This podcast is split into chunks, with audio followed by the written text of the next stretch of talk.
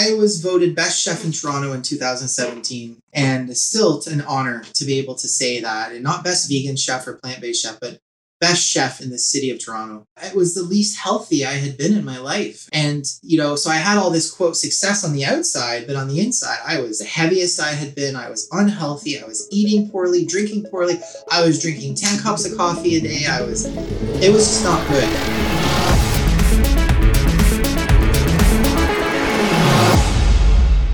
Hello, friend. Welcome to Mind Meld. I'm Josh Gonzalez, and this is a podcast where I have in depth conversations with some of the brightest people in the known universe. My aim is to spark deep conversations around interesting topics to find the tools, tactics, and philosophies that we can all use in our daily and creative lives. In this episode, I sat down with world famous vegan chef Doug McNish. Doug is an internationally award winning executive chef and restaurant consultant, best selling author, celebrated activist and pioneer of society's plant forward future with over two decades of experience launching and developing successful businesses in the food industry. In 2017, Doug was granted the title Best Chef in Toronto and has been crowned the Iron Chef in multiple live cooking competitions. His latest cookbook, The Classics Veganized, includes over 120 meatless dishes that you would never expect are plant based. Some of these standout dishes include mushroom calamari, boneless wings, hickory smoked ribs, home style meatloaf, butter chicken, vegan eggs, and much, much more that all do not include meat whatsoever. And I'm sure there's a lot more in there that will make your mouth water just thinking about it. Doug's mission is to make veganism more accessible to the public on an international scale by using his skills, knowledge, and passion to help emerging and established brands bring gourmet, healthy plant based options and products to their customers. In this episode, we talk about how Doug became vegan, his experience with veganism over the past 15 years, and how he comes up with his recipes. We talk about Doug's entrepreneurial journey, and he shares his wisdom and advice that he has for entrepreneurs or any creative person that wants to get more out of life. We also talk about Doug's experience with burnout and cancel culture and his advice on how to navigate both. If you found this podcast helpful or interesting, please share it with your friends or anyone that you think needs to hear this because I want to get as many people to get value out of this podcast as possible. And if you haven't already, please subscribe to the podcast. You can subscribe on your favorite podcast app so you can get notified whenever I publish new episodes. And if you want to get direct links to anything that we mention in this podcast, including resources, people, tools, or anything like that, you can find everything in the show notes for this episode. And you can find those links in the show notes and everything mentioned in the description of this podcast on whatever app you're listening to it on. You can also find everything mentioned at mindmeld.fm. That's M I N D M E L D dot FM. I hope you enjoyed this episode, so let's get right into it. I'm Josh Gonzalez, and this is Mind Meld with Doug McNish.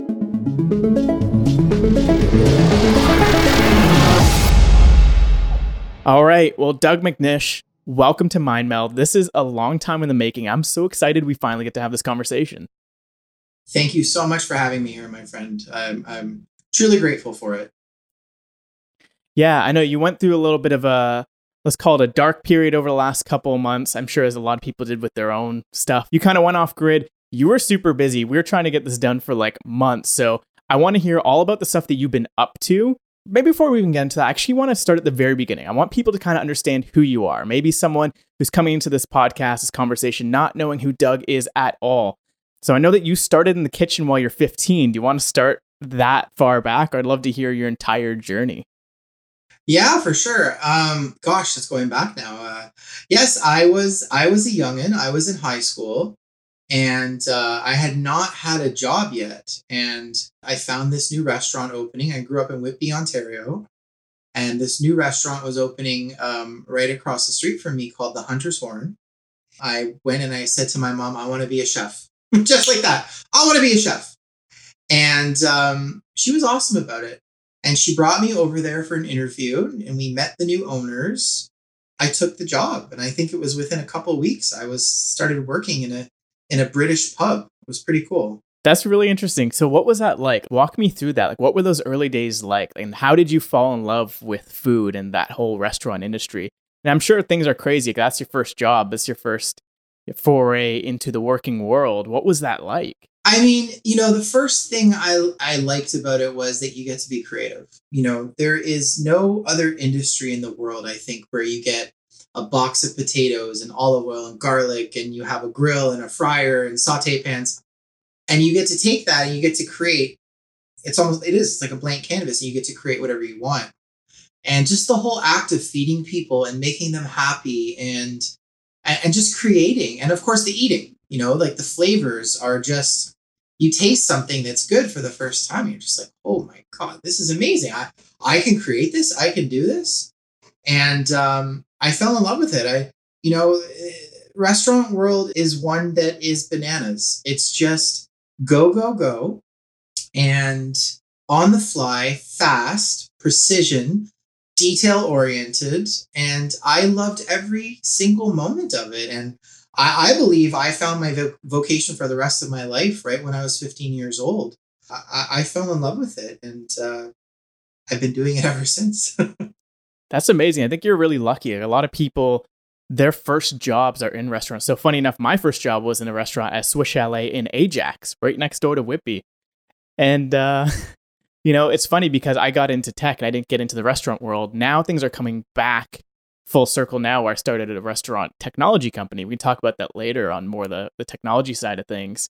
So it's funny that my first job was in the restaurant industry, but I wasn't like, oh, I want to become a chef right away. But there's people like yourself that just you get sucked right into it. Like there's just something about it, the artistic ends of it, where you're like, okay, like you said, it's a blank canvas. You can create stuff. And what's really interesting about food and what we've done with food as as a species, I think it's like innately human, right? Like no other species really takes to food the way that humans do and the way that there's so many things that you can combine and create. So I think it's really interesting the art style of it. And what I love and I really want to get into this with you is that that intersection of like the creativity and art style as well as the entrepreneurial side of things cuz you're you're an entrepreneur like you've done so much in the in the industry. So maybe we can kind of get into that. I want to know some of the things that you're doing right now, some of the crazy things that you're working on now. Well, you know, go, going back, to back to those days, it was it was funny. It was I remember them saying to me, them being the owners of the restaurant, here I was, this guy 15, 16 years old. And even back then I didn't want a boss. I, you know, I remember being so young and I was basically training and teaching the kitchen manager at the time how to do his job. And I think I was predestined to become an entrepreneur even from a very young age because when you see something a certain way, it's really difficult to be able to give that creativity or give that to someone else. And, you know, I've always liked to see things sort of my way. It doesn't mean I can't play as a team, I definitely can. But, you know, um, you see things a certain way and you just want to be able to uh, create. So for me, it's always been so important to have that creativity and not be stifled. And I think that's part of the reason I you know, I took the plunge uh, a decade ago and, and became self employed. You know, in terms of what I'm doing right now, you know, COVID really changed a lot for me. I was traveling a lot, I was all over the world. I spent a lot of time in Sweden. I cooked at the World Economic Forum in Davos, Switzerland. I was in Australia. I was in Germany, United States. Um, I was everywhere. And then when COVID hit, um, I, for me and for many people, it was a time to slow down. And uh, that, you know, being forced to slow down really, you know, I took it as sort of a sign from the universe. I said, okay, let's chill down again. You know, you don't have to try and take over the world now. Nothing has to happen this moment. Your family are, are the most important thing to you and your health. So let's let's take it slowly. So yeah, the last year and a half, I guess, have just been um, just been a reminder to slow down, like like for so many people just to slow down and take it easy and remember that life is short. You know, we're only here for such a short time. We have to remember that. So that is so true. And I think over the last year, more than ever, we've kind of come to that realization. I mean, not just knowing that the world kind of shut down, but seeing all the people that were affected and, and things like that. And just, I think it was, you're right, it's a great time to kind of slow down. And you kind of like mentioned something there that this might be a really good segue it seems like you're very spiritual in that sense too. Like I just get that feeling from you that you kind of have like a higher purpose. You kind of have a connection to something a little bit greater than just this like physical plane. And I, I love speaking to people that I can tell have that a connection. And I think what makes you different besides the spiritual side of things, is that you've sort of carved out this niche for yourself in the food business around veganism. And you became vegan at what, the age of 20, right? So there's about a five year difference from when you started cooking and be- becoming a chef and along your journey and then becoming vegan. So what was that epiphany or what was that catalyst that made you become vegan or at least like be open to this new lifestyle that you fully adopted? The epiphany was is I was very unhealthy. I grew up in a household where my parents battled addiction their whole lives, whether it was food, alcohol, um, you know, my mother with prescription drugs, and they've both passed away now. And I sort of fell into that role very young as well. And, you know, by the age of 19, I was, I could drink 40 ounces of whiskey, no problem. And I was smoking two packs of cigarettes a day. And, you know, all the other bad stuff you, you hear about in the food industry, I was doing. And, you know, I needed a change and I didn't know what it was. I, you know, I stopped, um, I stopped all the drugs, I stopped all the partying, but I didn't change my diet. And it's kind of a f- funny story. It's not the woman I'm married to now. I, I love Candace. Candace, if you ever listen to this, I love you. um, but I was posting on the Jimmy Kimmel forum. This is like right when Facebook started and I had a I had a screen name that caught someone's eye, and she was a vegan, and that's sort of that's sort of how this happened. And she started we started talking, and she lived in New York, and I after about a year of chatting with her went and met her, and we started a, two year long distance relationship, and I spent about half my time in Manhattan, and I just over time i just you know i stopped eating meat I didn't become vegan right away, but I stopped consuming uh, meat. I did eat a little bit of seafood. I shouldn't say I stopped eating meat, but I did eat a bit of seafood. And then um, I'll never forget the night. It was uh, we went to Gramercy Tavern for a tasting menu, and we had an eight to ten course tasting menu. And I had traditional, and she had vegan. We went back to her place, and she's like, "I just want you to watch this video." And it was a Meet Your Meat video by PETA. And, you know, what I saw just changed me forever. I just saw these uh, horrific abuses and torture of animals. And that was sort of what that epiphany was. It just caught me. And um, I learned and I read and I went to courses. And I remember going to see Brendan Brazier talk, he who was the co founder of Vega, a very successful brand, written books. And I remember going to see Brendan Brazier talk 15, 16 years ago just about even the effects of stress, which I would love to touch on with you later too. And the rest, as they say, is history. I I was working at the Air Canada Center at the time on a grill in a steakhouse, and uh, I was cooking two to three hundred steaks a night. But I was becoming vegan. I was becoming vegetarian. I was eating my lentils and kale and brown rice. After the Leafs didn't make the playoffs, but um ching, that's sort of my joke that I've used over the years. I, I went vegan, and uh, that was yeah somewhere in the area of sixteen years ago now. Wow. Okay, so I gotta ask, what was it like cooking all these steaks, two to three hundred steaks a night, after watching that documentary, after knowing what you know, and making this whole lifestyle change? Like, what was going through your mind at that time? Like, obviously, you have to do it as your job, right? See, I was pretty young at the time, and I was advancing through my career pretty quickly. Um, I, you know, I was also the sous chef of uh, one of the best catering companies, if not the best in Canada. And, you know, I was making my money and, you know, at the beginning, you have to do what you have to do. You get the information, you digest it, and then you think, well, what am I going to do with this information? It was sort of co- cognitive dissonance. I didn't want to think of what I was doing. It was just what I was doing. But you know, the good feeling about it was I was bringing my lentils to work. I was bringing my seitan to work. I was bringing cashew cheese to work, and these people were tasting it and saying, "Oh my god, this is really good! Wow!" You know, so that went on, and then I remember when the Leafs didn't make the playoffs and I went vegan, I went back to work at the catering company for the summer. And I had pronounced myself vegan and I had tattooed the word vegan on my arm. And they all thought I was bananas. They all thought I was Looney Tunes. But back then, you know, I was also losing a ton of weight and they saw me becoming a different person and leaning out and becoming healthier. So I think that I helped influence them in many ways. I still keep in touch with many of those chefs from back then and many of them I see on social media posting vegan dishes now. So I kind of like, ha ha ha, gotcha. Interesting. Okay, there's two points there. I, I think the influence thing is huge. So you said it was a documentary that influenced you to change. And I know for me, so for full disclosure, I would say 90% to 95% of my meals are vegan. I have eggs every once in a while, but I would say mainly vegan. And we can talk about some of the products you're working on that is going to help me transition fully vegan. But this is kind of where it gets at. And now you're kind of influencing culture in such a way that before it was like okay you'd have like a meat dish and a couple sides and like that would be your meal right? And now you're doing some crazy stuff where at the beginning you're bringing lentils and you're bringing kale.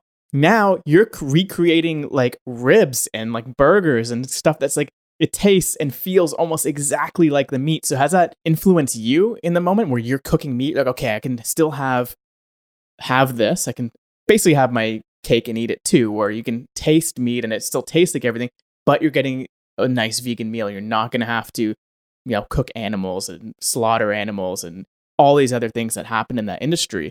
How much has that actually influenced you? Well, yeah. I mean, my early career uh, has influenced me greatly because I cooked everything. You know, I knew or know how everything tastes. I can remember back to braising ribs and braising duck and, you know, making veal jus with pig trotters and the body and the depth of flavor and texture. So later on in my career, as I've been able to uh, create things, I think back to when I originally tasted it. So the ribs are a good example. You know, I worked on those for, I would say, half a year, just trying to get the texture right, the muscle fibers in the ribs right, or the things like my, you know, uh, the seitan meats I make, or you know, the uh, mushroom calamari, and things like that. For me, it really is taste and texture. So I'm able to go back in my career and think to when I had it originally. So yeah, 100% that played such a huge role. That's amazing. And I think what's really cool is like taking that first principles. It's almost like a science and an art, right? You're talking about taste and texture and trying to like match it. And you're going you're almost like reverse engineering that. So how do you first even like think about that? You talked about mushroom calamari or like using seitan to like recreate meats. And like we're seeing everything from the fake meat industry, like recreating like burgers and chicken. Like the like you talked about muscle fibers like you're recreating that. How do you first even think about okay how can i make this? What are the first ingredients i would think about? How do you like take that one thing and realize oh i can use this vegetable or i can make this mix? Like what goes through your mind where like when you're trying to recreate something like that? Well i mean i think texture is so important and it's where so many plant-based products don't hit the nail on the head so to speak you have to think texture. And again, because I have that prior history with, you know, having tasted these things, I'm able to think, oh, well, this mushroom is so similar to calamari, or, you know, uh, the hearts of palm are so similar to soft shell crab. Um, so having that prior knowledge makes such a difference. And then I guess for me, it's almost like reverse engineering. You have to deconstruct the dish in your mind um, in terms of its animal origin and then reconstruct it in your mind with plant-based origin. And of course, it doesn't happen all the time. You know, there's hits and misses. I've tried my fair share of things that did not work out very well and were not appreciated by my wife or other taste testers. Um, but then when you hit the nail on the head, it's like, wow, this is really good. If not the same, sometimes it's even better than the, the original texture. So trial and error. But again, having put in those six or seven years of work prior to uh, taking on uh, vegan cuisine as my full time thing really truly helped. You know, I worked for some great chefs, I worked in some great places, uh, and that just really helped me have a better grasp when I came into the whole uh, area of plant based cooking. But again, that doesn't mean there wasn't lots of mistakes because there was a lot of mistakes. oh, I'm sure there's lots of trial and error. I can. It kind of seems like you're like a vegan mad scientist, kind of just trying all these different things. And and on that, do you like do you have a note taking system? You know, you talk about, you know, memory and okay, like this meat or this animal origin could be like this plant based origin. Do you have like a system where you like jot things down where like, okay, hearts of palm can be used for like these things and I can connect it to that? Do you have a system where like almost scientifically you take these ingredients and you start jotting them down and then writing notes on them? Like, do you have anything like that? I am a I'm a hip hop fan and I have been a hip hop fan since I'm 10 years old. And the reason I'm getting into this is um, I love Nas. Nas is one of the greatest hip hop artists of all time, in my opinion. and he has a whole song about the entrepreneur mind. And you know, I wish I had a intricate system that you're talking about. The truth is, sometimes I can't sleep because I'm thinking about all the things I want to do. The truth is, sometimes I wake up in the morning and I have an epiphany. Literally, I will think, oh God, why didn't I? I can do it like this. And then the next time I jump into a kitchen, that's how I do it. Uh, I take my inspiration from so many places. You know, I've I've been blessed enough to be able to travel, um, even to places just like New York City or San Francisco or Montreal or or whatever, and even going to a traditional restaurant sometimes, not necessarily a vegan restaurant, but a traditional restaurant, and seeing what that chef is doing for plant based really blows my mind, right? Because I love how traditional chefs can manipulate things, even just like vegetables. You know, when I was in Sweden a year, a couple years ago now, because of coronavirus, I saw some really cool stuff being done with rutabaga. You know, I had never thought to like smoke and braise and this and that. And they were taking rutabaga and it was almost like a deli slice. And I'm like, ooh, this is really cool. So intricate notes, no. Mind, yes. That's uh, part of the reason I practice meditation now. But uh, you know, my mind is always going, and I like to take inspiration from everywhere all the time. And then it just helps that I have that skill set of cooking.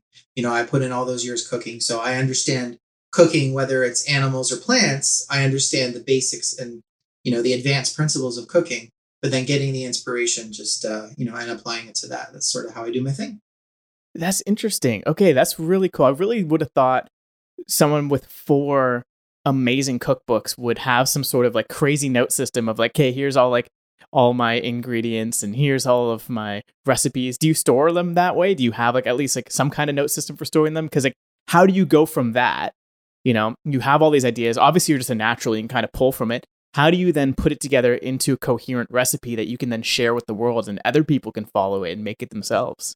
Yeah, no, I mean, I do now. Um, I use, I have a lot of storage on Google Drive and Dropbox, a lot. Um, and it's funny, you know, I, uh, going back I, on my notes app um, for my MacBook, like I'm an Apple user. Uh, and my notes app, I still have notes from when I got my first book contract, and I was so excited. I was super young when I got my first book contract. That was uh, 10 years ago. Uh, I was 27 and I had just got a contract to write a cookbook, a raw cookbook, raw vegan cookbook, and they wanted 400 recipes. So I do have a fair amount of notes uh, from then. Uh, and I do have books um, where I used to keep some of that, absolutely. But to be honest, a lot of it is just in my brain. And, and nowadays I do, I'll jot it down on the computer. But I like to get in the kitchen um, and, and try things out. I do have a system whereby I will just I do. So I should say this. I will have a system, and that's my son's name. He wrote his name without me knowing on my book. Oh, on several pages.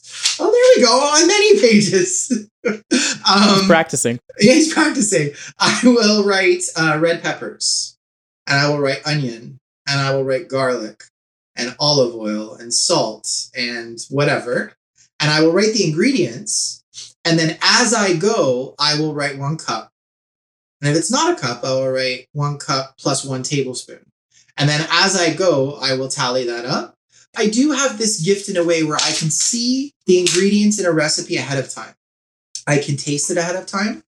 Um, and I kind of have an idea of how the structure is going to work uh, ahead of time. So I will write what I think might be in the recipe down ahead of time. I like that you asked me this. I actually do have a method. I didn't. Now that I'm talking it out loud, I, you know, I will see it. I'll see the ingredients ahead of time, and then I'll get in the kitchen and I'll cut and measure, and then I'll figure out how much is needed of what, and if I have to add anything else. I should say usually I'm pretty close, so I don't have to go back and be like, oh, I should have added nutritional yeast or I should have added red wine vinegar. But of course, there's things that always have to get you know, corrected as you go. That's interesting. And I'm sure there's some iteration in, in between there, especially if it's something new, right? That you're testing out. What does that iteration process look like for you? Honestly, it's just getting into the kitchen and cooking and creating and then serving it to people because you want at the end of the day people have to like it um, you know good food isn't about what you feel or, or how you think about it um, only it, it has to be the masses have to like it, the people have to like it. And uh, that's true for anything. So, you know, even building out previous restaurants that I've worked on, I'd go in with my team and we'd cook and create. And at the end of the session, we'd have a tasting. And then everyone gathers around a table and they taste more salt, less salt. Mm, it's a little rubbery. Oh, it could be softer. Oh, this is really good. You know, and then I might come and say, yeah, but this is really expensive to make. and then, you know, my business partner at the time be like, can we make it cheaper? Those are conversations that I've had many, uh, we had many times. Yeah. So there, there's definitely a creative process to everything especially some of the more intricate things uh, that I've done over the years, like my vegan egg, like my Reuben, like I did a strip loin steak, calamari, things like that. It's definitely lots of um, iteration, as you say. Absolutely, and I, I actually really want to get into that with the the egg, and it's be it's been productized now, right? It's the Vegg, right? Yeah, well, um, so the Vegg is a company um, in New York, and they are awesome. I, I love them, and I love the product. And I do have a recipe to make it on my own, um, but it requires several several obscure ingredients that you need to find from various sources. Um, so as I've gone into other businesses and worked with them, it's easier just to get one central product and have it delivered. So working on that, working on creating that has been pretty cool. At first, it was just the egg yolk sitting in a piece of tofu, and we would sear the tofu so it got crispy on either side and it was cool. And the, even that got recognition. It got a cover of a magazine, and it, it started to blow up. And you know, I did a video with Mercy for Animals, uh, animal welfare organization, in 2015 or 2016, and it went viral. It had over a million views within a couple of days, and uh, it was all because of that egg. Um, so it's it's been a really cool thing. Uh, a few years ago, in 2018, I guess it was, I started playing around with getting rid of just that sitting in a tofu aspect and taking the same sort of molecular gastronomy application and creating an egg white.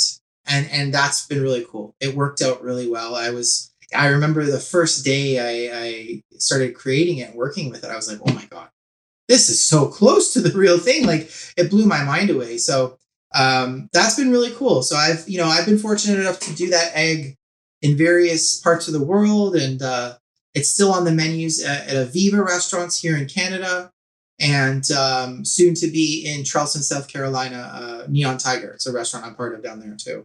So there's something really cool there, something I really want to pick apart, which is like finding these like really like rare and obscure ingredients and stuff that most people probably don't have in their kitchens, probably even hard to find in most supermarkets. And that was the one thing that really struck me. Um, unfortunately, I'm not really the cook in the house. Marissa, it's like her go to thing every day. She loves doing it. She watches YouTube videos and listens to podcasts while she cooks. It's like her therapy. She it's like her creative outlet. She loves it. But when she really first started cooking, and we were starting to pick apart some of your recipes from the uh, the classics veganized, and what I noticed was that there's so many things in here that I didn't even know existed.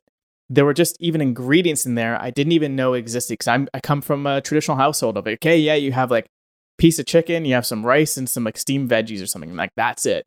And then there's these crazy things that come together. And what really struck me is the creativity, the creativity in cooking these vegan meals. That you have to get a little bit more creative than just like, okay, yeah, we'll just like sear up this this meat how has that influenced you and how has that changed the way that you you cook and the way that you see food? Like it's clearly more creative than the average maybe maybe from my perspective anyways, it seems like it's more creative than some of the more traditional meals you would find. How do you how do you think about that? I have to go back to when I first started cooking this way, and it's it's been quite some time. Um, but you're absolutely right. You know, um, my wife and I are actually throwing a bit of a dinner party this Friday for uh, a couple that we know in the area, and we love them. And they're not; they know nothing about plant based or vegan. And you know, you have to remember that most of the world is only used to eating, you know, broccoli, potatoes, meat, sandwiches, hot dogs, sausages, white rice.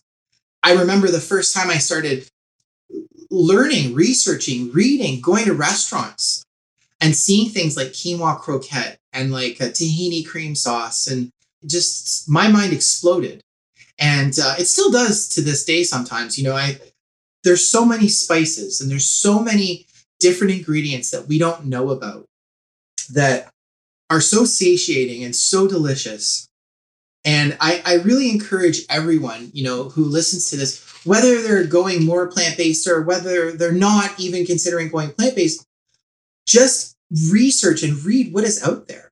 There is so much that can be done. You know, I, I remember going to this restaurant. It's not there anymore, unfortunately. Angelica Kitchen in New York City, and uh, it was a huge influence for me. It was, I think, it was the first vegan restaurant in Manhattan, and um, what they were doing just blew me away. I couldn't believe that even the idea of a dessert with no sugar, you know, and and things like a cashew cream, which today seems standard, but back then no one was doing that. Very few were. So yeah, I mean, cooking this way to me is limitless. There is so much that can be done. There's still so much being explored and coming out all the time. You know, I talked about that rutabaga I saw in Sweden. The whole idea of watermelon tuna, um, you know, smoking a whole watermelon, uh, you know, there's just so much that can be done. It's still being done to this day. Aquafaba, the cheeses, the meats, everything coming out is just mind blowing. I really still think we are at such an infancy in this cuisine. Uh, and, you know, in the next five to 10 years, we're just going to see so much more. Um, you know, big tech, I know you you said you're a tech person. They're working on creating casein. Casein is that protein in milk that, you know, the reason that vegan cheese hasn't been good, really that good up until now, is casein. Well, big tech is working on recreating casein. I think that's pretty cool. You know, so we're going to see things like this coming out in the next decade, in the next five years, probably, that's going to change everything up completely. Everything up completely. Uh, so you know, go back, going back to your original question. Yeah, I think it's absolutely amazing, and uh, I'm just, I'm just grateful that I was there so long ago to be able to see some of this and sort of learn as we grow, and just to see what's going on now. Every day, I'm just like, wow. You know, I remember literally when the only thing you could get in a grocery store was soy milk. Couldn't even get almond milk.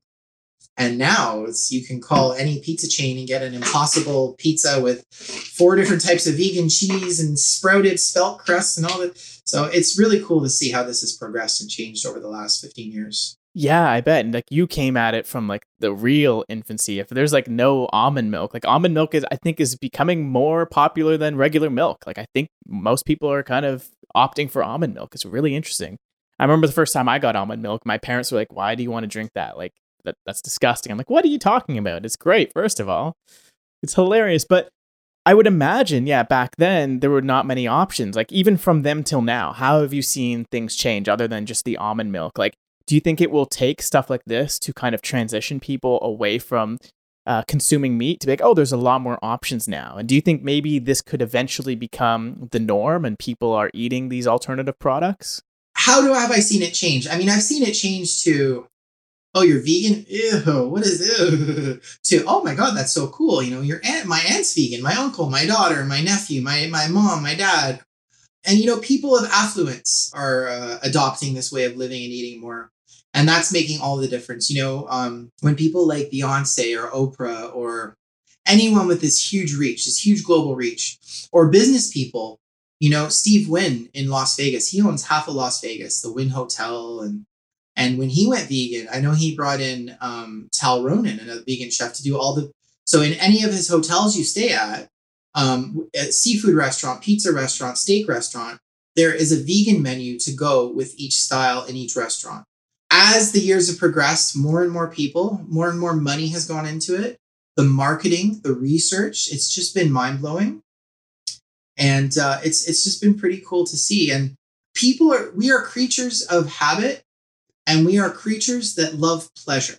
I have done a lot of studying of the brain in the last three or four years, and we are creatures of habit and creatures of pleasure.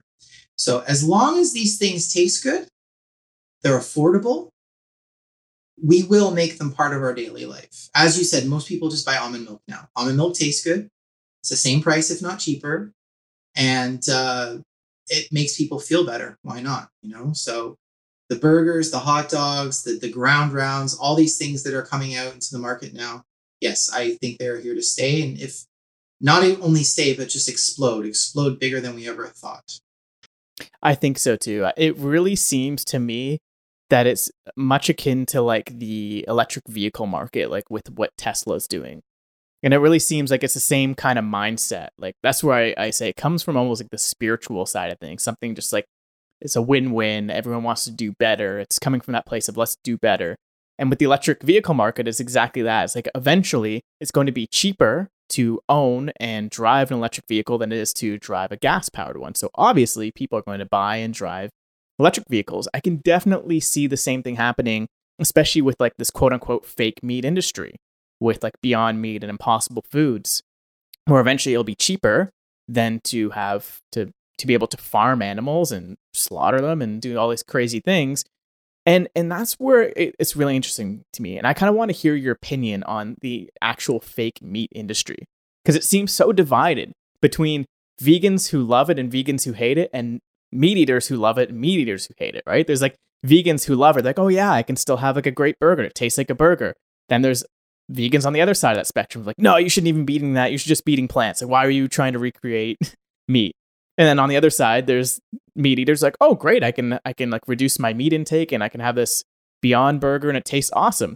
Same thing on the other side. They're like, why would you even eat that? Like, why like just have the real thing? So it's a really interesting problem and a really interesting industry, like sub maybe niche within the vegan industry. So I want to hear your thoughts on the the fake meat industry and also what you're doing now with uh, with modern meat. When it comes to being healthy, I think it's very important to eat as close to the whole food as possible. I, I am a proponent and always have been for things like tempeh, avocado, blueberries, you know, things like brown rice and kale. So I'm not against that industry. I think it's fantastic. But much like we as human beings would not eat burgers every single day, regardless of whether it's plant based or not, I think that there is a time and place for everything. So I think it's fantastic as a transitional food. I think that, you know, if my dad were still alive today, I'd be able to give him these items and he would say, Oh, wow, this is really good. And I didn't know that this was made from pea protein. I think it's fantastic, but I do think it's important that we eat as clean as possible, as whole food as possible, as much as possible. No one's perfect. You know, I love my bottle of wine and and my french fries once a week. But um I think that you you know, as these things become more and more prevalent, it's important to read labels. You know, a preservative is still a preservative, whether it's plant based or not. Um, high fat, high oil, high salt, high sugar is still, uh, it is what it is, uh, you know, and it's important to know what you're putting into your body. No one's perfect. I am definitely not that person myself, but I think that it's good to have these things once in a while. Um, and you know, listen, at the end of the day, I am a chef, and what people go to dine out at restaurants for, especially, is higher fat, higher sugar, higher salt. People love these foods. People love, quote, comfort foods. So um, to see things like Beyond Burger, you know, it, it, I think it's fantastic. You know, if I'm ever out and about traveling or I, you know, whatever, and I'm close to a fast food restaurant that has a Beyond Burger, absolutely I would grab one, you know? But it's not something you want to have every single day right? It's just like anything it's a it's a processed food and um, it goes back to my raw food days because my first two cookbooks were raw vegan and part of the reason raw food is so popular was so popular and is so good for you in my opinion is every ingredient in a raw food recipe in a dish is that one ingredient. There's nothing processed about it. The more processed an ingredient is the more processing your body has to do and that just makes you feel tired. It makes you feel lethargic. Uh, you can have digestive issues. So again, I think it's a good thing in moderation. I don't think that we should be consuming these things every day. And we do have to remember things like beans and brown rice and kale and lentils. They're fantastic too. Just season them up and they make you feel full and they're really good. So that's my two cents on the fake meat industry. That's awesome. No, I think it's a really good balanced view of that because it's so right. I mean, one of the things you brought up was like, you know, you go to a restaurant and apparently I've heard this a lot from a lot of people. It's like the reason why food tastes so good when you eat out is because they just put a little bit more fat, a little bit more salt and sugar than you probably would at home. Is that true? Yeah, I mean, restaurants, unless you're going to a specific health food restaurant, you're going to get higher fat, higher sugar, um, higher salt. It's just the way it works. I remember being um, a young apprentice and I asked my chef, I said, Chef, what's the difference between a chef and a cook? And I'll never forget, he walked over to the salt bin, he picked up salt and he put some in the tomato sauce. He says salt. so, you know, there's it's just a matter of you, you season things a little more. It's, you know, a little more olive oil than you would at home. Um, but again, you know, these things are moderation things. You don't eat, you're not, Beyond Burgers aren't meant to be eaten every single day, right? You don't go to a restaurant every single day, you know? So, regardless of whether it's plant based or not, we should still be mindful of our diets and what we put into our body. Agreed. And so, for you, what's your sort of go to maybe meal or handful of meals when you are cooking at home? Something that's a little bit healthier, something that's quick and easy to cook up something that maybe you can share with people listening that if they're looking to you know create something healthy at home something simple and easy to make at home. You know i've always been a fan of tempeh. I love it. Um, i know people have uh, have their bias against it. it it, it is fermented beans.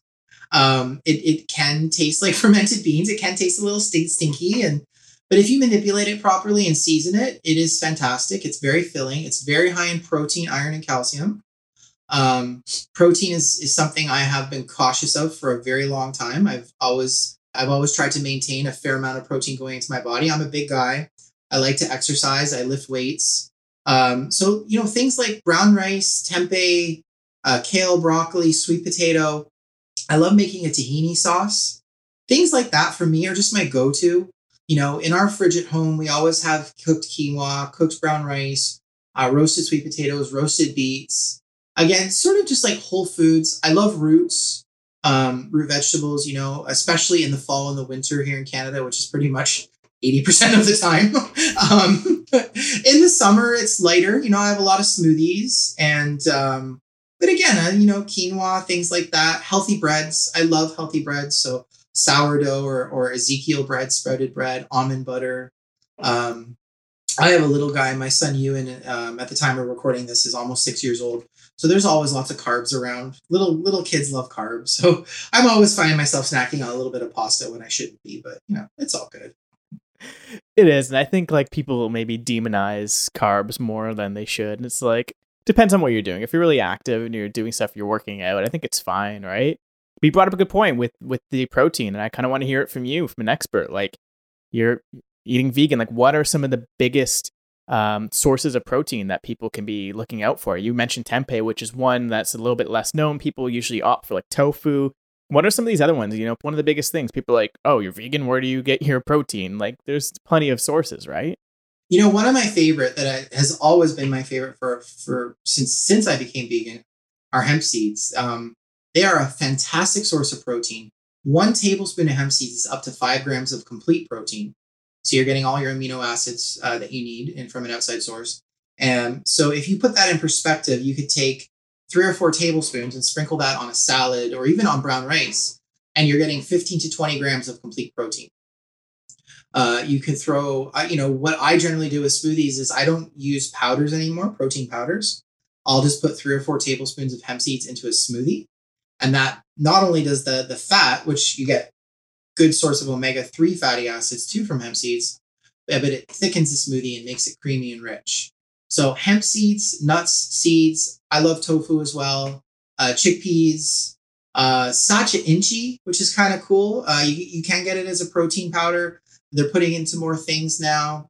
Uh, but just, you know, eating nuts, almonds, you know, I think we worry so much about protein and we don't put an emphasis on other things, you know, omegas and iron and calcium and macronutrients and, and antioxidants. And, you know, generally speaking, we eat such an inflammatory diet here in, in, in North America, if not the world.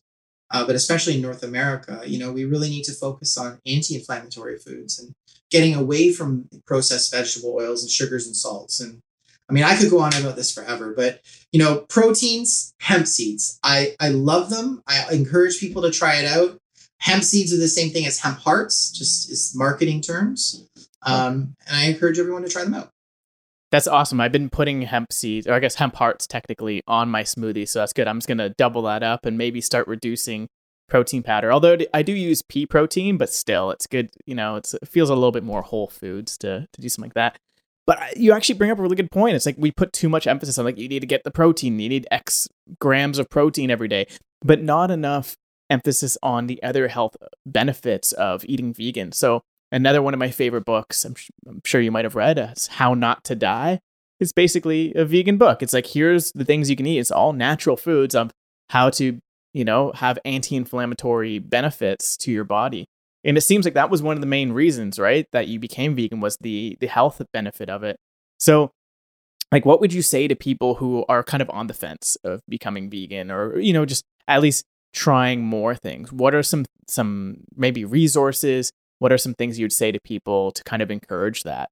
You know there is a fantastic book which i still go by as the gold standard um, and it's called becoming vegan and it's by Vesanto Melina and brenda davis and brenda davis i love her. I have a I have a crush on her. I did an event with her a couple years ago. I told her I actually did an Iron Chef competition and she was on the other team, and I won. I was uh, Chef AJ and Brenda, and I beat them. But um, it's a fantastic book, and it goes through all of the um, RDA for everything. Uh, RDI, sorry, recommended daily intake.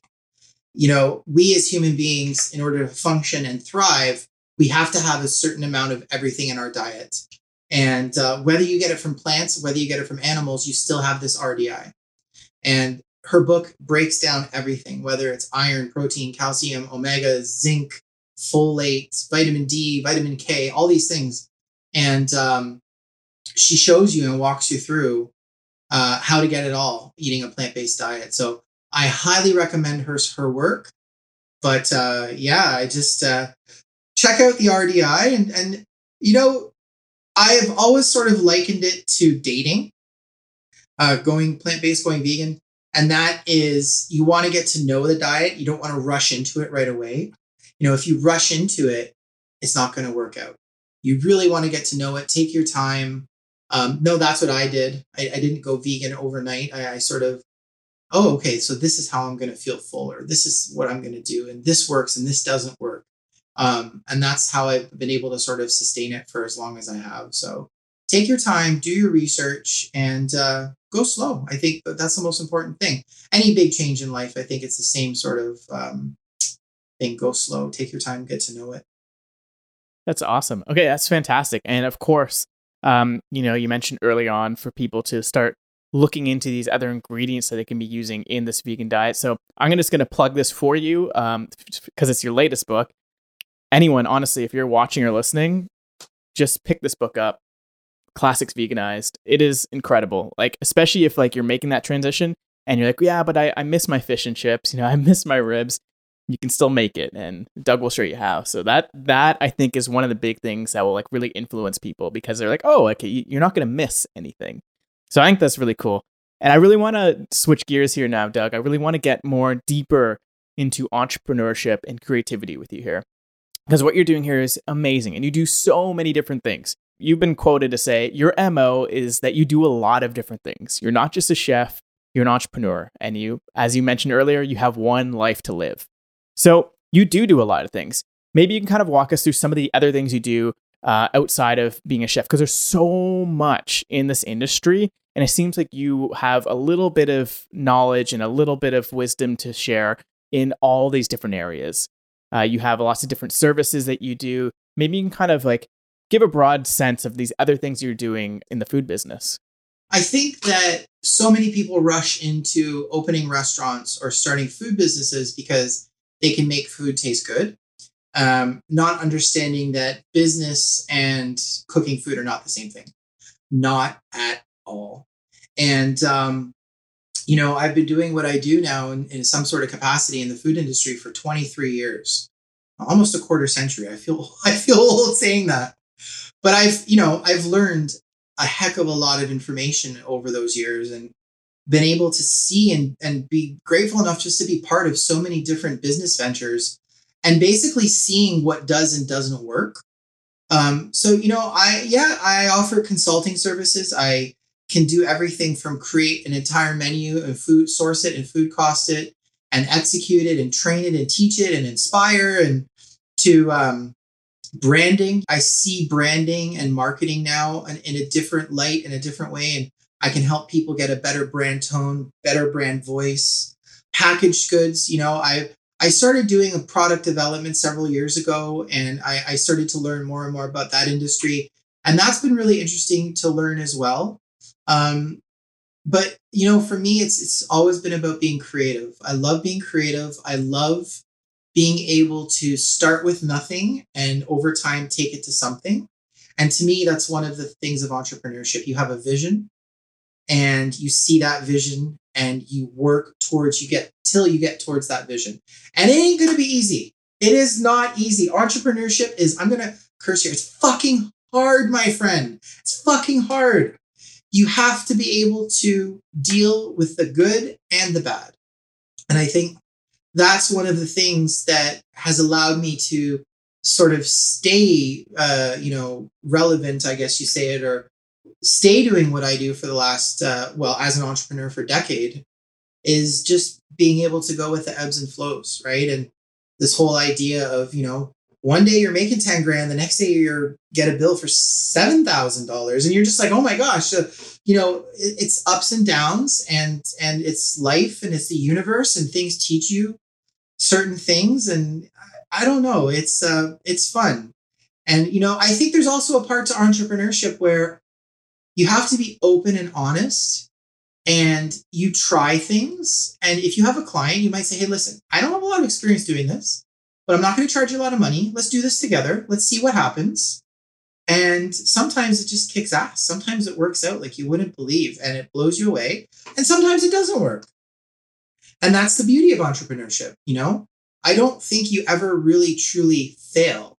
You either fail or you learn and and that's something that's taken me a long time to sort of understand because you look at all these failures and you look back and like oh i failed i failed i failed i failed okay it didn't work out but that's not the right way to look at it. You have to look at it like oh it didn't work out but i learned more than you can imagine.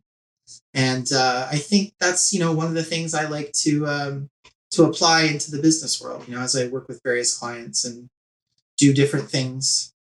It seems like you're taking your creative side and you're doing that same thing in business. Like there's there's no difference there. Like entrepreneurship it's business. Like you have to know the numbers. You have to kind of it's all these different terms and things you're going to have to memorize and learn and and know and everything with that but then there's a creative side of entrepreneurship and it seems like you you bring the same mindset in of you're just mentioning before you can taste an entire meal or an entire dish before it's even made and you can think of it you can visualize it before it's even made then you find all the constituent parts then you put it together. And it's the same thing with business, right?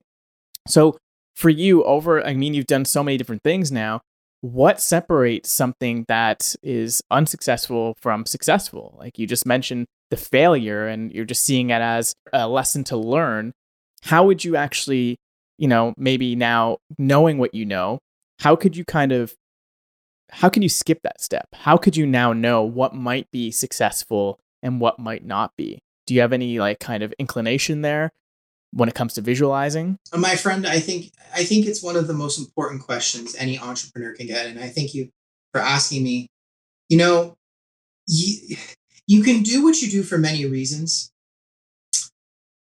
Money is obviously always one of them. We all need money. We all i think most people enjoy money unless you're a monk living in tibet which i have a lot of respect for monks. I, I trust me there's been times where i'm like candace i'm going to tibet. Um, if you're doing something only for money, no good. No, the passion won't be there, the desire, the push, you know. Um, as much as I believe in self care, I think more than anything now, there is still times where as an entrepreneur, you're going to put in a 16 hour day. And if your passion and your your soul isn't in it, you're just not going to push through that 16 hour day or you won't even do it. So I think doing things not only for money is so important. Ego um, you know, ego is something I've really been fascinated with, especially in the last year or so of my life, and understanding ego and and uh, you know, even the whole idea of understanding ego, I think, is ego based. um, but you know, ego is who we tell who we tell ourselves we are, and well, I'm a famous chef, so I'm going to do this restaurant on this street with this person because you know, and that's not good either. Uh, I'm not saying we don't need some ego. We have to, right? Ego does help us in many ways. And then, you know, the third piece of advice is you got to listen to yourself. Listen to your intuition. Listen to your gut feeling. I actually had a deal on the table last week and it was good. It was good money. And I was about to get the contract and I you know what? I just talked it out with myself talked it out with my wife, and I just I politely declined at the last minute. And I gave that up because there was something about it at that point in time that didn't feel right. And I think that is true growth. Not that I'm touting my own horn, but I think that that's true growth and that's true development is being able to say no because it doesn't feel right, because it's not coming from the right place. Business is everything when you're an entrepreneur. It's your life, it's your livelihood. It's literally the food you put on the table. And I think that if it's coming from the right place, if it's coming from true, honest, open discussion, and it feels right to you, it's going to be successful. And uh, I can tell you anything that I've ever done in my career where that's been the case has been truly successful. And the other things I've learned from, you know? Absolutely. And do you think that any of that has to do with having a good foundation? Like I tell a lot of people like don't quit your day job too soon, you know, maybe have another source of income because you know people always talk about fuck you money, right? So it's almost like you're able to I'm not saying you fuck you money, maybe maybe not, but you're able to politely say fuck you um, to these deals or things that you don't feel right about, right? So you know, we talk about money not being everything, but you got I feel like you have to have some sort of like base. So like I again, I tell people like don't quit your day job too soon. Do you have any other advice like that when it comes to the financial aspect of it to make sure they they have like a base level of security so they can follow their higher path, so to speak? At the beginning of one's career, and, and I'm 10 years in, so I'm not at the beginning anymore. Um, oh, although someone 30 years in might say you are. um, you know, at the beginning, you have to say yes to a lot of things because you're still building that foundation. So, I mean, that's a fantastic question again, my friend. At the beginning, you're building a career, you're building that base, you're trying to climb that mountain. And you do need to say yes to more things because, yes, money, you have to pay things, you have to pay people, staff, bills, insurance, you know, podcast hosting costs, everything costs money. And in doing so, you're going to make mistakes. And again, you know, if I could talk to 27 or 28 year old Douglas, I would say, Doug, you know what? It's okay. You're going to, you're going to fuck up, my friend. You are going to fuck up a ton. Try not to take it personally. Try not to get too upset over it. Pick yourself up. Be resilient. That's a great word that I've really started trying to embrace in my life the last couple of years. Be resilient and just keep going you know um, you're not going to be everyone's cup of tea and and your food isn't and your personality and the way you do things is not going to be everyone's cup of tea right it's not things things aren't going to work out so again going back to the beginning yeah you do need to build that base you do need to say yes more often but just know that you know it's okay to make mistakes and and you know the other thing i'll say is at the beginning especially is don't spend as soon as you get a contract, you're at the beginning, you have a little bit of money, be frugal, right? Don't spend. Spend a couple years. There is a fantastic quote that I heard when I first started. And I can't remember exactly what it is, but it's something basically like live like no one else would live for a short period of time so you can live like no one else would live for the rest of your life. It basically goes like that.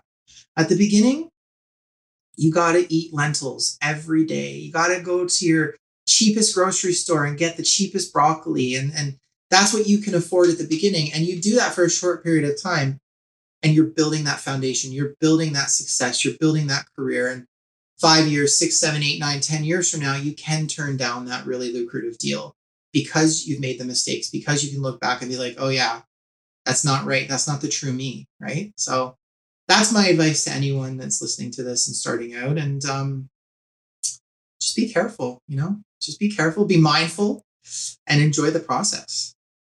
Yeah, I, I love that so much because it's so true, especially people early on. Like, it comes back to the ego thing, right? Like, you're making some money, or even if you're not, you're like, hey, I want to drive the nice car. I want to go to these nice restaurants. I want to go out all the time. I want to subscribe to every movie streaming platform out there. Like, I want to do all the things that my friends are doing because they have these high paying jobs. It's like, well, I think that quote that you brought up is is perfect. Is you have to be frugal in the early years and then eventually you leapfrog them. Ideally, if you're doing really well and you're successful, then say, okay, like yeah, these people are making six figures, whatever it is, but they they have a ceiling. Like that's as much as they could ever earn, right? But as an entrepreneur, if you can hold on and you can create something of value and people are liking what you're doing, I think you can kind of leapfrog that.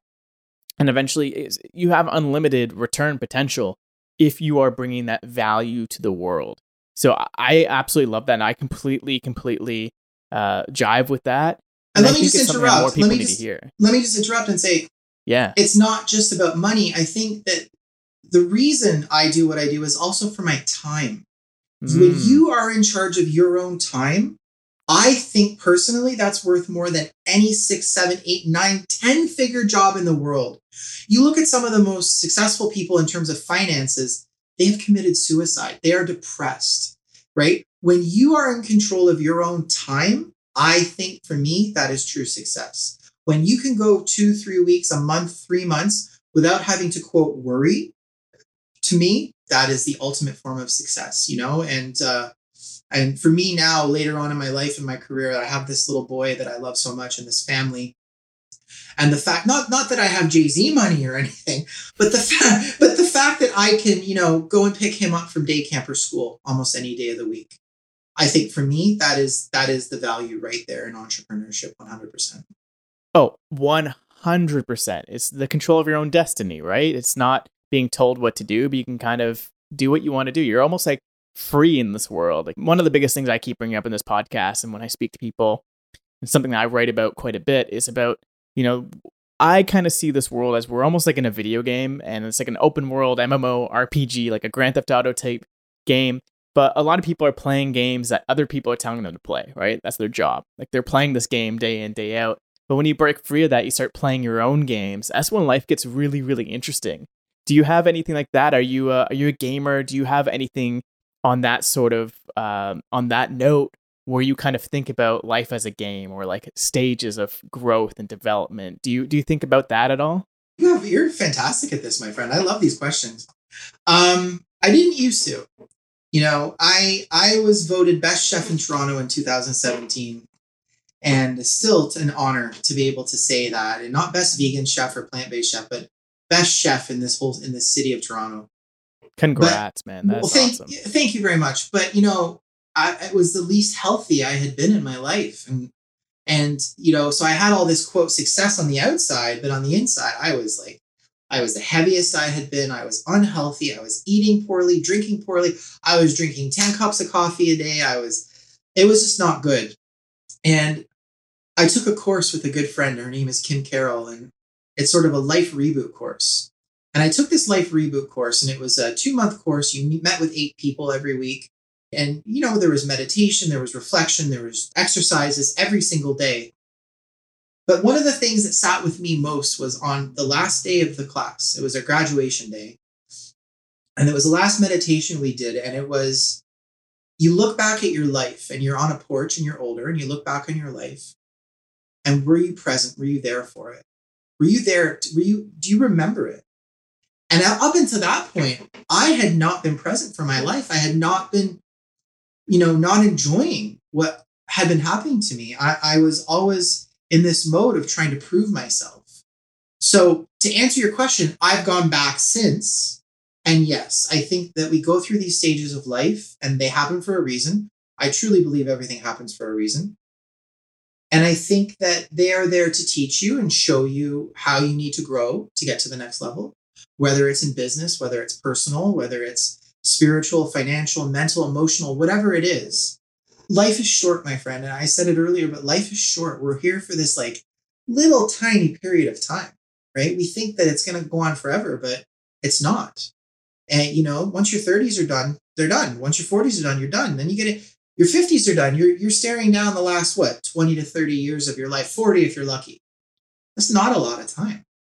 You know, so I try and embrace every single day with just getting up and being grateful and just saying, shit, man, I'm alive. Right? I'm alive. I have food in the fridge. I have a floor. I have a bed. I have a beautiful little son who calls me daddy and, you know, calls me these crazy names and runs away naked, running. Like, it's just, life is beautiful. Life is messy. Life is life life is what it is you know and and again i sort of look back and say what could i say to douglas you know from five years ago even and just be like it's okay step by step you're going to be okay a lot of weird wacky things are going to come your way Um, you chose this path, my friend. You chose this path. You said, I'm going to be Doug McNish, this famous vegan chef. I'm going to travel the world. I'm going to create an egg and a vegan steak. Well, with that comes experiences and you meet people and things happen. And, and, um, but again, to just to round it all out with you, I truly believe everything happens for a reason and things come along to teach you um, every step of the way. That is so true, man. And that I really, really appreciate that wisdom because that is exactly what I needed to hear. So I'm sure there's a lot of people listening to this like, whoa, you know, things come at you when when you need it. You know, I truly believe that too, like when you're ready for it. A follow-up question to that that I don't think a lot of people get asked, and this is kind of interesting. Let's flip this around. What would 60 or 70 year old Doug tell Doug now? What do you think he would be telling you? If you were to project, what do you think he would be telling you now? Oh, my friend. Uh, that's a good question. You know, again, one of the things I've taken up in the last few years is a lot of journaling. Um, because I have this entrepreneur mind that's like, okay, we need to go here, we need to do this, we need to do that, email this person. Um, it's that everything's going to be okay. In the end, it's all going to work out. Not to stress too much over things. You know, stress is a natural thing, but not to take yourself too seriously. And that in the end it's all going to work out. Everything's going to be fine. We have these primitive brains that are always trying to keep us safe. And uh, we have to remind ourselves that we're safe. You know there's no lion chasing us. There's no tiger chasing us. We are fine. Everything will work out we will always have enough money we will always have enough love even when you think you don't have it you will always have it and i like to think that's what 60 or 70 year old doug would would say to me now embrace it, stay present, everything will be okay.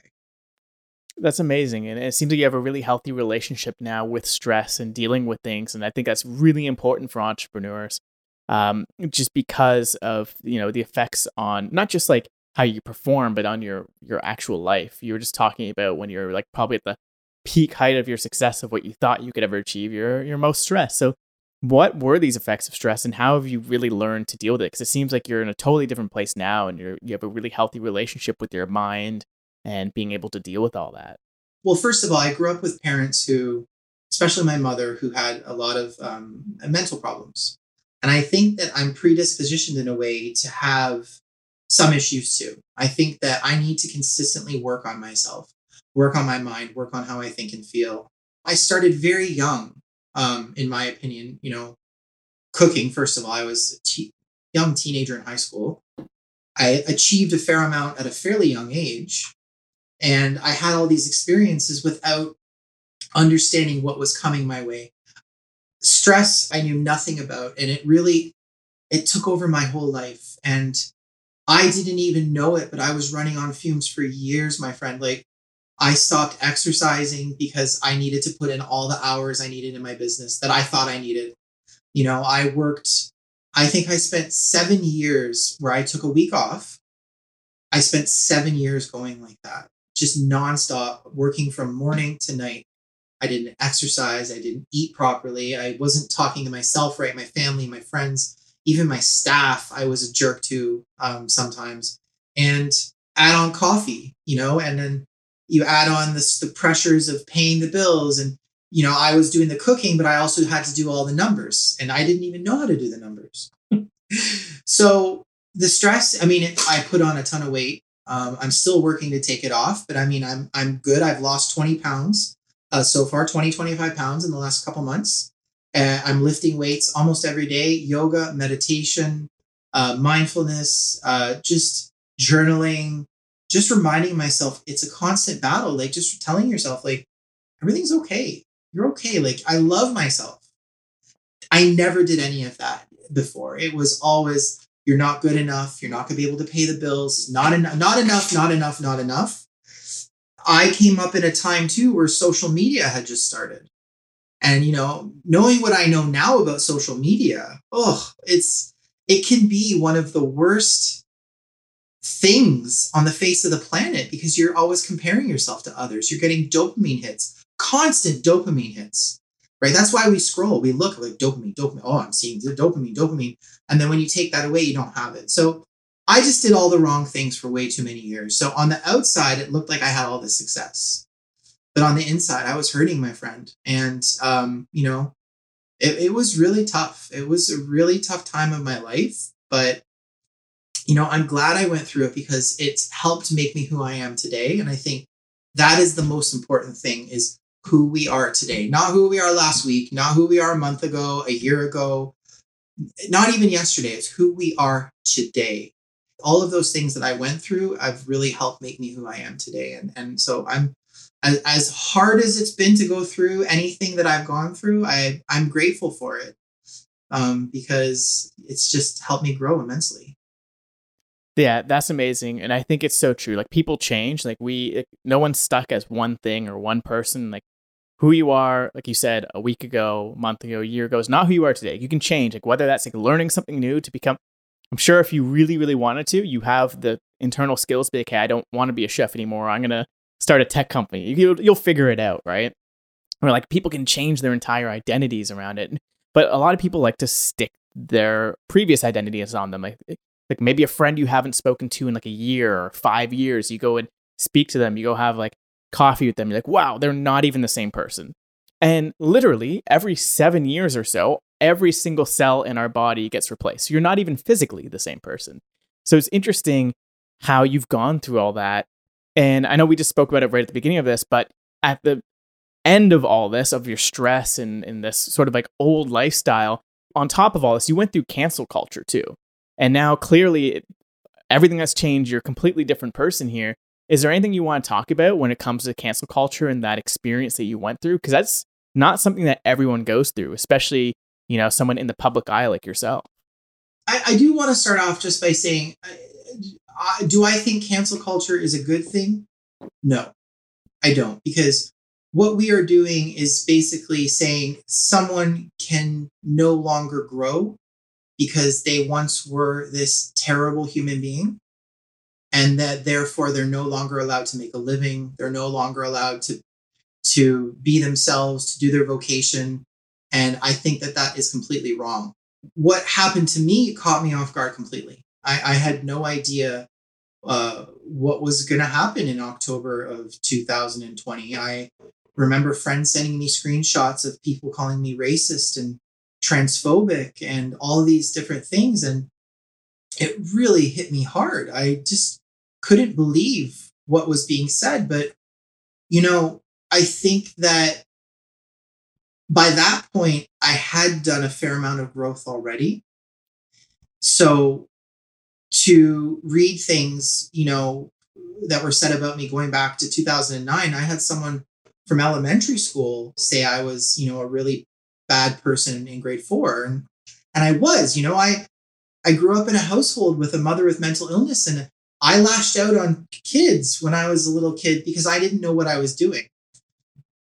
So to see all of that said about me at that time, it was hard, my friend. It was, I mean, it, it was probably the most difficult thing I've ever experienced in my life. Um, you know, I had just signed a deal with Copper Branch. I had just released a cookbook. I had just done all these things. I had signed another deal, and uh, and I've I lost all of that, you know, and and it's cancel culture is you know I've openly and publicly acknowledged that I made mistakes in, in the past, and I explained that I'm evolving and changing, and those mistakes and that person who I was then should not define who I am now who you are now needs to define who you are now. And I think that is the most important thing. And people hide behind computers. And I shouldn't say hide behind computers, people sit behind a computer. And one of the things that we do to each other, and this is what I've noticed on social media, is we treat each other like we're not human. We dehumanize. We forget that behind the other computer or phone is a person, is a father, is a husband, is a brother, is a mother, is a son, is a is a real human being with emotions and feelings and thoughts. I am not trying to victimize myself in any way, shape, or form. I admitted I made mistakes. I admitted that I wasn't the best version of myself when I was younger. Kitchen culture is not one of inclusivity. And looking back on what I did say when I was younger, you know, I am ashamed of myself from back then. But again, I was younger. I was, you know, there was points in times where I was running on fuels and and and just not living life the way I should. And um, so, you know, I, I apologize, but you know, for me, I want to move on. I think it's time to move on. And I have so much more that I want to share with the world in terms of plant-based cuisine. And I've made it very clear to anyone, you know, that that that said things about me. My door is always open to connect.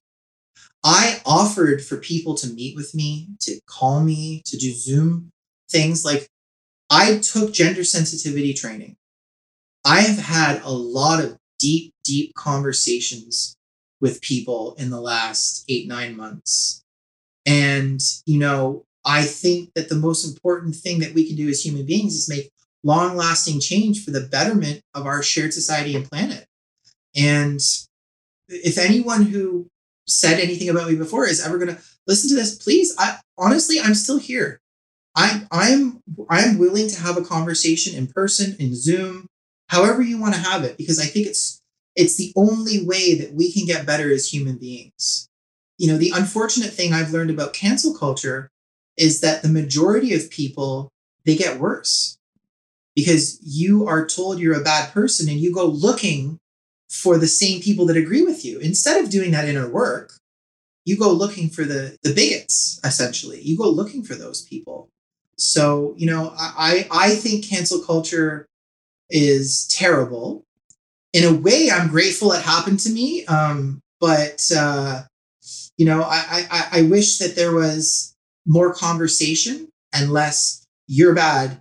You're a witch. We're going to burn you at the stake. We need to have open conversation. And i think that that's the most important thing that we can have in today's world. And there's just too much of this um, my favorite buddhist meditation teacher is tara brach i love her. I've listened to her for a decade and and she calls it bad othering. And the bad othering is you're just creating another person who's different than you. At the end of the day we're all made from the same molecules you know carbon and water and, and things like that. And we all need to understand that we need each other to coexist in this world. And uh, so instead of bad othering someone and canceling them, we need to have these deep conversations. Why did this happen? How can you get better? And if at that point, then that person's not willing to do the work and not willing to change, I get it. Maybe they shouldn't be doing what they're doing. Maybe they do need to seek therapy and get help. But until that happens, I, you know, I think uh, we need just to embrace love, my friend. we need love. We need lots of love. It's true, man. And I got to say, I'm so glad that you are not canceled and you are uncanceled, Doug. Yeah, thank God. Sometimes they say they're canceled. It's like you just got to give it some time, like let people do their thing. And it really is a product of social media, like you said. Like we, the only other time that this would happen is like in uh, elementary school classroom or like in the office or something. But now that's global, it gets crazy. And I think you're right with social media. People dehumanize them and it gets amplified even more when they're a celebrity. Like a lot of people don't even see celebrities as an actual human being. It's ridiculous. When you have Kevin Hart who can't host the Oscars because he tweeted something seven years ago, it's just ridiculous. And I think there's a lot of things that are happening right now where this is still very new and we don't know how to deal with this. People don't really know how it works. And then people's animalistic instincts kick in on social media and you said they're hidden they're behind a screen and they're just they're doing whatever they want whatever they think they, they can get away with. And a lot of them they're saying these things behind a pseudonym. They don't even have a real name they don't even have a real profile photo. Twitter is the worst for that sometimes. But i'm glad that you had learned from this and it's it sucks. Like i can't even imagine like i've maybe gone through similar things in like high school whatever but that's amplified when it's like in the public eye. I couldn't even imagine that. So I'm glad that you learned from that and it's really, really shitty. But you also bring up a really interesting point about the kitchen culture. Because I've heard stories from Matty Matheson, which maybe he's like on his own little spectrum, just saying going in. He's like, some days going into the restaurants that he would be working at, he's like, man, it's like we're at a pirate ship. We were working at a pirate ship and you're working with pirates. People are just drunk all the time. And like you said, it's not the healthiest environment sometimes and there's crazy shit going on. So I would actually love for you to kind of like expand on that. I want to know a little bit more about that kitchen culture, maybe that toxic side of things that can be fixed. And obviously, it seems like that's something that you're doing right now where you're bringing this growth mindset and some of this more positivity into that industry. But I want to hear a little bit more about that. Like, if you're comfortable talking about it, I want to know a little bit more about that kitchen culture. Yeah. well, first of all, Matty Matheson and I used to work next to each other in uh, in Kensington Market in Toronto. So I've known Matty a long time. I'm I'm proud of of how he's grown and developed. Um, but yeah, he and I came up in the same sort of time, and it's just one where you know I remember the first job I ever worked at, we would just throw around derogatory terms like it was nothing. So here I am, 15, 16 years old, already talking like that in high school. Um, and then I would go to work and it would be the same thing. And even the derogatory terms, but like the, the sexual innuendos and the, you know, the slapping of, of butts and like the casual sex that just happens in dry storage and, and just the drugs. There's just, it's, you know, it's just, it has been an industry that needed an overhaul and a change for so long. It's just one where it's just commonplace and it's passed down from generation to generation. And, you know, so it's changing now. Um, I, I like how Matty said pirates. I mean, it, it it's, you go in and you're, you're pirates. It's just exactly what, oh, what do we get? Oh, we're to cook the food and we're to get drunk after work. Um, you know, that's literally what you do. I remember working for Jump Restaurant in, oh gosh, uh, 2000, I think it was. And you finish your shift, you work 10 hours, your adrenaline's high. And what do you do after your shift? Well, your adrenaline crashes, so your body's looking for that. You always get a free drink after service, and one obviously turns into more, usually. And, um, you know, and, and it just goes from there. And before you know it, it's four in the morning and you're going home pissed drunk and you got to be back at work for noon the next day and you you know and it's just it's this vicious cycle that that just keeps going and going and it just it has to change i'm talking to some governing bodies right now uh, as you said i took a bit of time after uh, the online attacks happened to me just to do that deep soul searching and that thinking and that like regenerating and and sort of like okay well you know what happened and why did it happen and who said what and why did where was i when that happened? And so I am thinking about how to make change, and you know, I've committed to any kitchens that I uh, uh, I am directly in charge of down the road uh, for for full gender sensitivity training and inclusivity training. I think that's important because the world is changing. The world has changed, and we all need to understand what everyone else needs from it. Right? We're all not the same, and we need to understand that. Um, so for sure that and i would just love to see more uh, talk for you know substance and mental health like i don't know about you but as a as a man it's it, you know i wasn't i personally wasn't taught that crying is okay and my showing emotion is okay and taking care of mental health is okay and i think that all of these things have to be taught and they need to be taught soon you know um, i think covid has really changed so many places and people. And I think more and more people did go within and did start to understand okay, well, why am I chasing the new phone? Is the new phone going to make me happy? No, it's not, you know? So bringing it back to the restaurant industry, you know, more mental health awareness, um, exercise is vital. I think I wish pe- more people would just take the time. No, I don't think I think there's very few people that want to get up and exercise. I'm going to exercise because the beginning of exercise sucks. You know, the first five minutes sucks. Then you get into that rhythm, and then after, boom, and, you know. So exercise, mental health, and it's okay to fuck up. I think we have to say that. We have to be okay with it's okay to fuck up as long as you learn from it and you pick up and you grow. Um, and yeah, I mean the restaurant industry, my friend. I would love to change so much about it, and and I, I do see it changing. It's it's a slow process.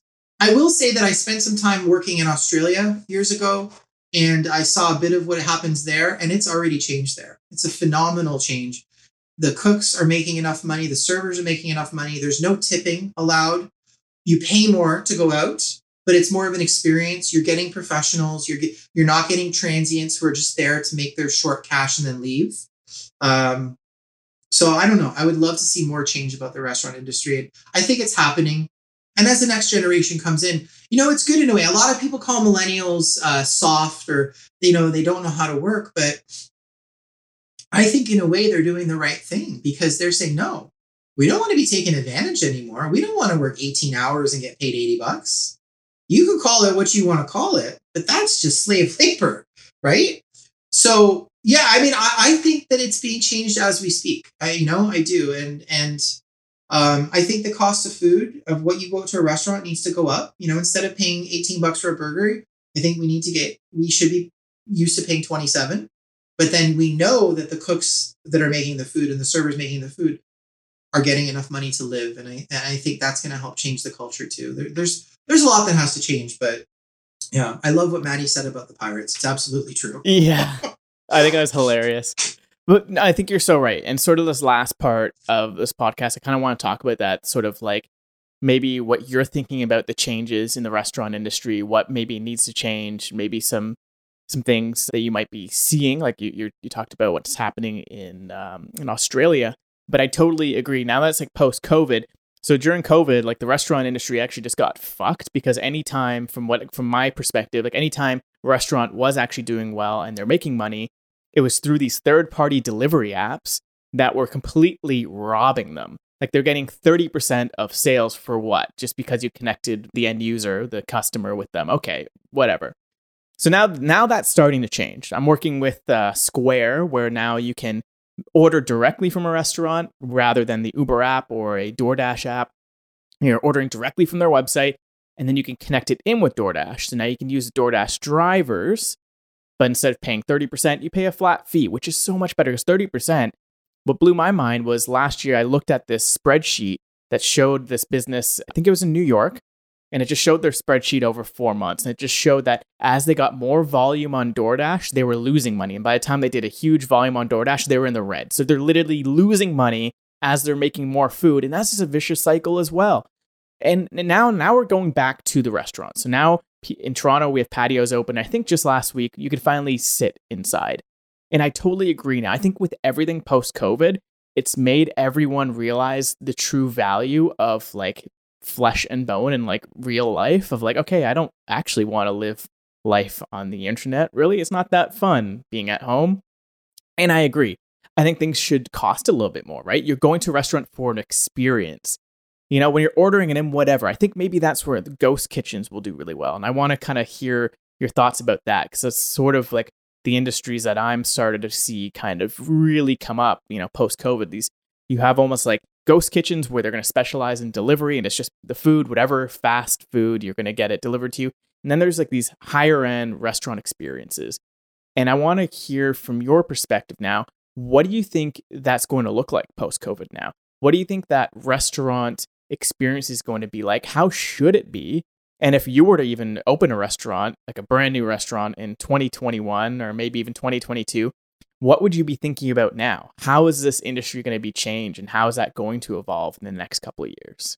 Part of the problem with the restaurant industry in North America, uh, because it is different in other parts of the world, right? I've experienced it firsthand, is there's not enough pay. And, and COVID has really shown that. And there's a huge, at the time of recording this with you in July of 2021, there's a huge labor shortage.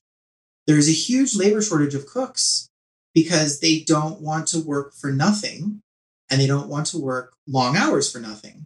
And I respect that, right? As I said, the millennials kind of have it right. Everyone's everyone shits on them, but I think they have it right because you need to have a work-life balance. You know, I'm proof pudding of that here in Toronto as of July 2021. Again, we've really only been open for about a month or so, um, but prices have gone up already. I think what you're going to see is higher prices and better quality staff because those that are there are going to want to be there. They're going to want to stay.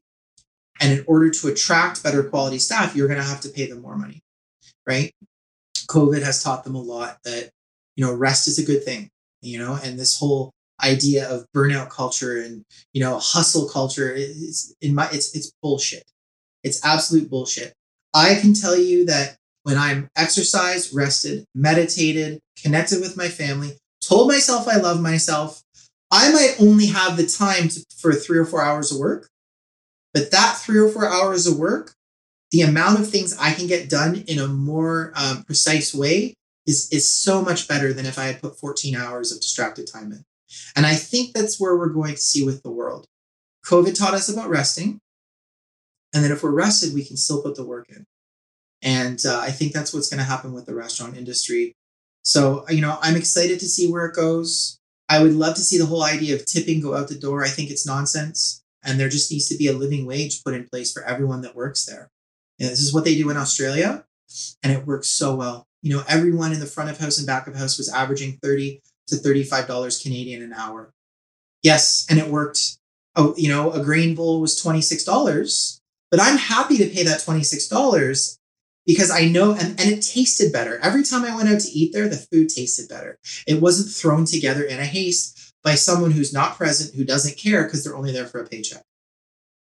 Does that answer your question about restaurants? Yeah. So it seems like what we need to do is change this from being again like your 15 year old it's your first job getting paid nothing because it's just your high school job and who like who knows what you're using that money for to like this is like your vocation this is like a career that you can actually go and do that anybody can do if they put the time and the they put the love into it that this can actually be a high paying career not just something like oh they just work at a restaurant part time it's like this is something from all levels that it needs to be something that they can actually pursue and make a huge living on. And I think that is 100% true. So, what are your what are your opinions on these sort of ghost kitchen models then? On like they're commoditizing food. Like let's not even talk about like the McDonald's and you know that that fast food industry, but now there's this in between almost. There's these people who are like this is like their full job and they're a lot of the times it is from what we're seeing a family owned or an entrepreneur who has this amazing menu and they you know instead of like spending so much money and trying to figure out all the intricacies of starting up a kitchen and getting all the licenses they can work with like a ghost kitchen there's a bunch in the us i'd love to see more in canada and now they can go and pursue their dream they can go and take these amazing creations that they have and they can then you know sell it to people usually online right now it's not like there's an experience where they're coming to sit down but people can experience this food at home and they're, they're getting it mainly delivered or picked up. So it's almost like this in between. It's a really in- interesting in between model that I've been seeing growing. Do you have any thoughts on that, or do you have any experience with uh, with that model? No, I, I don't have personal hands on experience. I am always doing my research and reading. I am a student of, of LinkedIn and I follow everything that's going on in the food industry across the world. Um, again, I mean, I can take it back to Australia. In Australia, you sat and you had an experience. You had great service. You had people who cared, attention to detail. Everything tasted and looked better. But you pay for that. It's like going to the movies now. It's, you know, I took my son to see Space Jam 2 last week. It was like 75 bucks. I left, but it's an ex- you pay for this experience, right? And restaurants, in my opinion, a sit down restaurant should be the same. You're going out, you're, you're, you know, sometimes you're dressing up, you're getting a cocktail, you're with your friends or your family or your partner, you know, and sometimes you just want nachos and sometimes you just, you're lazy, it's been a long day, you're tired, you don't want to go out to a restaurant. And that's where I think ghost kitchens are phenomenal. There is so many times where I look at my wife Candace and be like, listen, I don't want to cook tonight. Can we just get veggie burgers and fries? And and I don't want to spend more than 15 bucks, 16 bucks, you know? Um, so I'm not paying for that experience. I'm not paying for that quote entertainment. I just want food and I want it fast. And I think that's where ghost kitchens make a ton of sense. You know, these delivery partners, uh, first of all, I love Square. I used Square for my first business. Um, I ran all my revenue through it. It was my reporting system. And I, I did even did some stuff with them, some um, back end uh, survey stuff, and they came to me with prototypes before they were even out. So I love Square. I didn't know they were doing that with the third party apps. I think that's really cool. But this whole idea of it now is not going away. You know, we touched on uh, something earlier, I think it was pertaining to mindfulness, and that's that the whole uh, experience of human, uh, we love our routines. And now that we can, you know, we have our phones and we can go on our phones and just go on DoorDash or whatever, it is, it's not going anywhere. So I, I think it's great. You can have your entertainment and go out and spend 100 bucks or 75 or 150 or three or 500 dollars and be entertained by a world class chef and great servers who know their wines. You can also order a greasy veggie burger and fries and a milkshake right to your couch, and you have it in 20 minutes, right? For, for 15, 20 bucks. So I think that there's definitely room for both. And what I would love to see is restaurants not trying to be, uh, not trying, essentially, right? If you're going to charge me, I'm willing to come out and pay for quality, but you you need to deliver the quality. And you know, like you said, there is a lot of intricacies. A restaurant is a beast. It's, it's a very difficult business to run, and I think that you need to um, you need to know a lot. And if you're not willing to be in it 110 percent every day of your life, maybe the ghost kitchen's for you, right? Interesting. So for the people that do want to maybe run a restaurant or they have, you know, plans or dreams of like, hey, maybe like, you know, I'm an entrepreneur, I want to start a restaurant, like what would that advice be to them? Talk to someone who's done it before. Be very good at understanding numbers. Uh, know spreadsheets. Um, and and don't jump in too much don't lead with your ego. don't be like, oh, I'm going to have the best restaurant in town. And don't do it to walk around with a glass of champagne and toast your friends. A restaurant is a beast and it never ends. Customers email at five in the morning, five at night. Customers have complaints at five in the morning. Customers have complaints at five at night. You need to be on all the time. It needs to be in your blood. You need to be a hospitality person who is willing to put everything into it. And I would say if if you don't resonate with any of that, do not open a restaurant. It is not for you. For me, I love it. I love the idea of serving customers. I love making them happy. I am in this to make people happy. And uh, so for me, I know I'm a lifer. I'm never going to go anywhere with it. But uh, it, it's tough because I see a lot of people who make money and they think they're going to have a huge return on investment uh, for a restaurant, and within a year or two, they've lost a couple hundred thousand dollars or more. You know, and once you're in a hole in a restaurant, it's really tough to get out. It's really tough to get out. Hmm, that's interesting. Well, honestly, Doug, this I mean, I'm sure we can keep going on. I'm sure you have so many more pieces of advice because, like we said, it's, it's a beast. There's so many intricacies when trying to start something like this. Like, even if you're just doing the ghost kitchen model and you're trying to figure out you know, connecting up with a ghost kitchen or something, or trying to figure out your menu and your branding. There's so much uh, that goes into it. So maybe this is a good time to sort of like wrap things up, but also plug like you're kind of um, an expert in in all of this. So I'm going to put your link to your website and your services page in the footnotes of this podcast because you you're a consultant with basically everything. So maybe you can kind of explain some of the the services that you do, some of like your your strong suits when it comes to this, because I know that you're just a wealth of knowledge when it comes to uh, anything in the food business. Well, I mean, what I love to do the most and, and where I gain the most business and what I do is I work with people, uh, generally speaking, more than not mainstream um, businesses who would like to put a vegan or a plant based menu into their existing food service outlet. So I've worked with hotels and restaurants and, and everything in between. So I do a lot of that. But I also, I mean, I love doing menus. it, it, it is where my talents are my strongest. Uh, I am fantastic at understanding the business of a kitchen, uh, food costs, uh, systems, protocol, basically what an executive chef does. And because I've been doing plant based for so long, I have this wealth of knowledge of just how to manipulate shapes and textures and flavors and ingredients. And so if I, I do everything from supply chain to food costing, recipe development, food photography, food styling. I can help advise on social media and, and so many different things. Um, but really, that's what I like to do the most. Whether or not I own another restaurant down the road, I'm not sure. Um, if I do, it would probably be with a, a, a team of individuals rather than just being me trying to do everything again. Um, I did that once. I'm not so into it again. But yeah, I, I love the consulting thing. You know, entrepreneurship is amazing because I really believe life is about experience. And I look back in the last 10 years and I would never trade any of those experiences for anything. And I love going around and doing what I do, whether it's the Windsor Arms Hotel here in Toronto or uh, in Stockholm, Sweden, or in Germany or Australia or whatever. I love working with Neon Tiger. Neon Tiger is a restaurant in Charleston, South Carolina that they have my menu and um, I work with them. And in the southern United States in particular, there is such a demand for plant based and there's not enough people doing it yet. So I love being one of the first to market in an area in a part of the world. So um, I think it's fantastic. And, you know, I'm that kind of guy that just lets things come to him and lets things happen naturally. I try not to push anything. So my friend, maybe we'll have another talk in a year or so, and I'll tell you I did X, Y, and Z. I'm not sure. Maybe I'll just be a dad for the next year. I'm still not sure either. So I shouldn't say just a dad either. being a dad is is for me has been the most important thing in the in the world, and I love my son more than anything. So, um, yeah, I don't know.